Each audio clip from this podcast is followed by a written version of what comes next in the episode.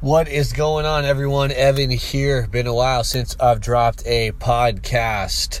Uh, just had a baby. Things have been a little hectic, but still on the grind. Back to it. Just wanted to drop a little bit of what's been going on my mind here for you to soak in.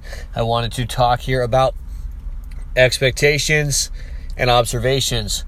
You know, what we do with the gap between those two things. So, with expectations, it's something that we all have. It's something that we're wired. We always have an expectation, whether it's expectation of other people, whether it's an expectation of something happening, a way that we see it, a situation, whatever it may be. We have an expectation of how we expect it to go, how we want things to be, how we play it out in our head. But then what happens is there's an observation. And so the observation is what actually takes place. The way the event actually goes down, the way the situation actually plays out, the way that person actually ends up um, acting or that person ends up being or whatever happens based upon what we thought was going to happen there's always an observation. And sometimes that observation is you know exactly what we expect.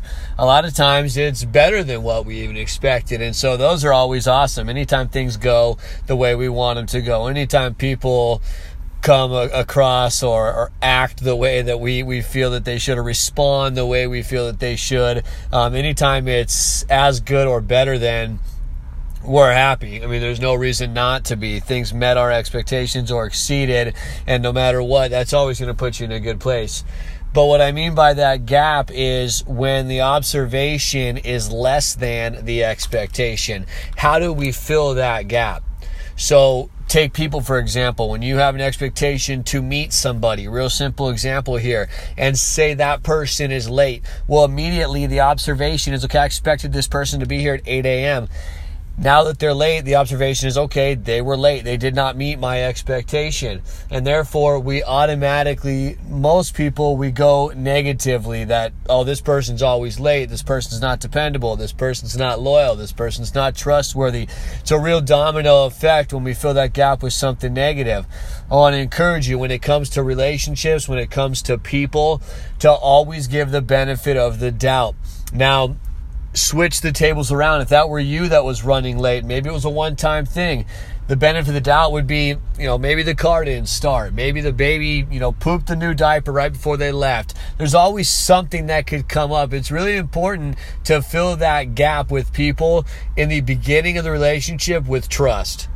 You have to start with trust. You have to give them the benefit of the doubt, the correct assumption that there was a reason that they were late. There was a reason that something, you know, happened. There was a reason behind them being late. It wasn't their intention. And so we don't want to be like, oh, this person is, you know, lazy. This person is uh, unreliable. We don't want to jump the gun. We want to always fill that gap with positivity.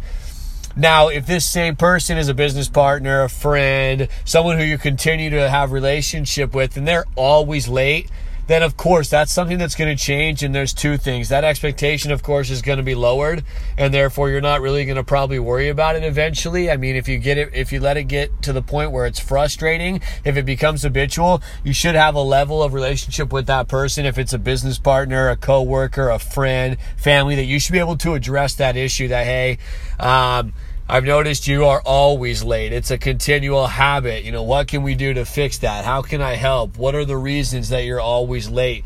Um, and try to figure out a solution. But you've got to get to that point it doesn't always work that way in the beginning. You've got to give people the benefit of the doubt because we're always going to have an expectation and people aren't always going to meet it. And so to save yourself the frustration, the disappointment, and the anger, always fill that gap with trust. Always fill that gap with the benefit of the doubt until proven otherwise and then adjust the situation accordingly and go from there.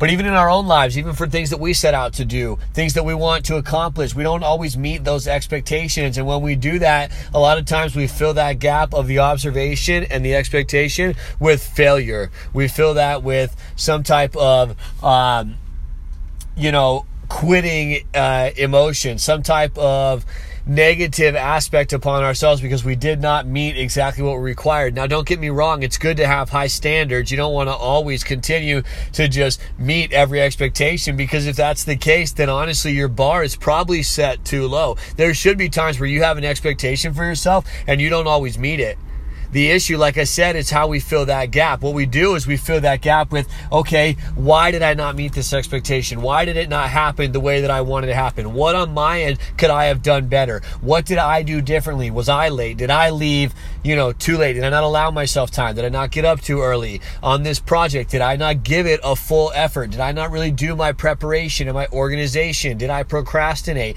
It's okay if those are the things. What happens in that gap is just like it, it is a failure because we didn't achieve what we expected. The problem is we take that gap and because we didn't achieve it, we associate that failure with something negative and it tends to lead us to a place where we want to give up, to a place where then we don't try, to a place where we do lower that bar and lower that standard and we change that goal maybe so we can meet it to feel better about meeting that expectation. But we don't want to change it. We want to just fill that gap with what could make you better. Understand that, hey, I did this and did this. Find the positive in it. And again, adjust the situation to be like, okay, I'm going to keep this same expectation or even set it higher because I know I can. And these are the things that I need to do. These are the things that I need to put in place to get to the place where I get to my expectation or even better, exceed my expectation.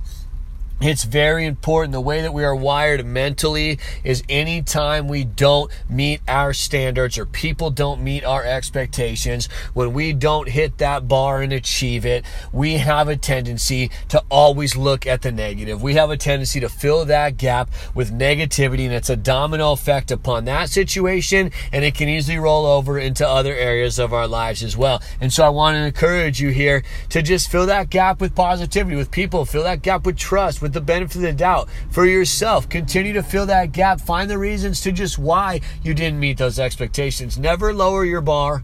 Always give yourself credit for how far you did come, to give yourself credit for how much you did accomplish. I'm not saying to be easy on yourself. I'm just saying don't let it get you to a place where you beat yourself up so much that you no longer want to try to achieve or that you no longer want to get to the expectation level and higher that you had, that you would drop your standards or drop your bar because that's not going to get you anywhere. Just understand that it's a hurdle. Just understand that, hey, I didn't quite get there today, but you know what? Tomorrow I'm going to get there. And I recently got back into trying to exercise to incorporate running into my routine, and it had been a while. I would say out of shape is an understatement, but you know I can be honest to assess it. I'm not in the best shape that I should be. I wanted to do a simple three mile run, something I've been able to do really no problem, just to pick it up and run three miles, but you know, I'm 32. I'm not in good shape. Um, I don't always eat right. And so I picked it up and I ran two and a quarter miles. I was a little disappointed. I didn't meet the expectation that I had.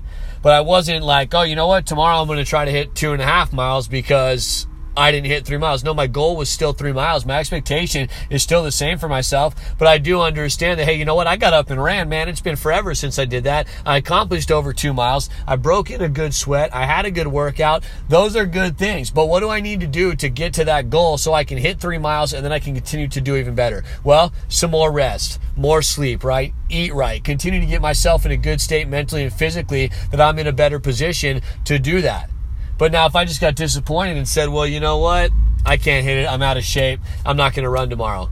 All of a sudden, I lose what little bit I gained that one day, and I'm headed back towards the level of never working out, staying completely out of shape. And then when I go to try to achieve that expectation the next time, I'm probably going to go even lower than what I did but guaranteed go the next day for that same run, I'm going to hit at least that two and a quarter, if not more. And you know what? I hit two and a half, and the next day I hit like 2.95. I ended up just stopping short. I looked at it at the end. I don't wait to see where I'm at. I just went as best I could. I was right before. So tomorrow, I'm going to hit that run. I'm going to hit more than three miles. I'm going to achieve that expectation. I'm going to set a new standard for myself. I'm going to go, all right, next is three and a half, or next is probably, you know, even four. And that way, you know, I may not hit that, but I know that I can continue to get there and I continue to place those expectations expectations upon myself because I know I can always do better. But I don't let my play, myself get to a place where I'm so disappointed or so frustrated in not meeting my expectation, where my observation was less than, that it takes me to a place of giving up, that it takes me to a place of not wanting to anymore. I never want to get to that place. We always want to give ourselves credit to where we got. We always want to give ourselves, um, gratitude and, and, a small pat, you know, that we did accomplish something, but just know that, man, that's nothing. We can always get better, always want to set that bar higher. And the same thing with people. Don't lower your expectation of people. Just don't fill that gap with frustration. Give people trust and benefit of the doubt, open communication. Sometimes it's more difficult than others. Sometimes it takes a little more stress, but that's where you've got to just put yourself at peace and understand, you know what? I would want the benefit of the doubt. I would want someone to trust me. I would want someone to communicate with me to see where I'm at before they just assume and judge off one time that, oh, I'm just always late, that I'm unreliable, that I'm not loyal.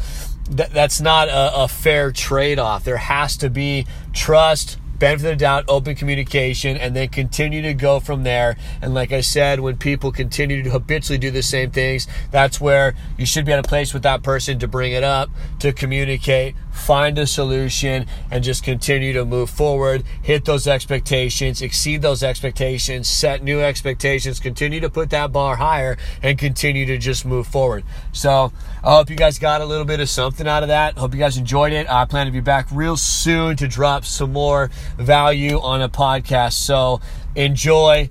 Take care. Again, you can hit me up on Instagram. Live out your vision on Instagram. Um, liveoutyourvision.com if you want to just see what I do to run my own business online. My name, Evan Bone on Facebook. Search me, add me, shoot me a message, hit me up. Um, yeah, let's talk. Let me know what's going on. And, uh, always love to engage in new conversations, see what people are doing. So check me out. Uh, come on back and hear me again. Appreciate y'all. Have a good night.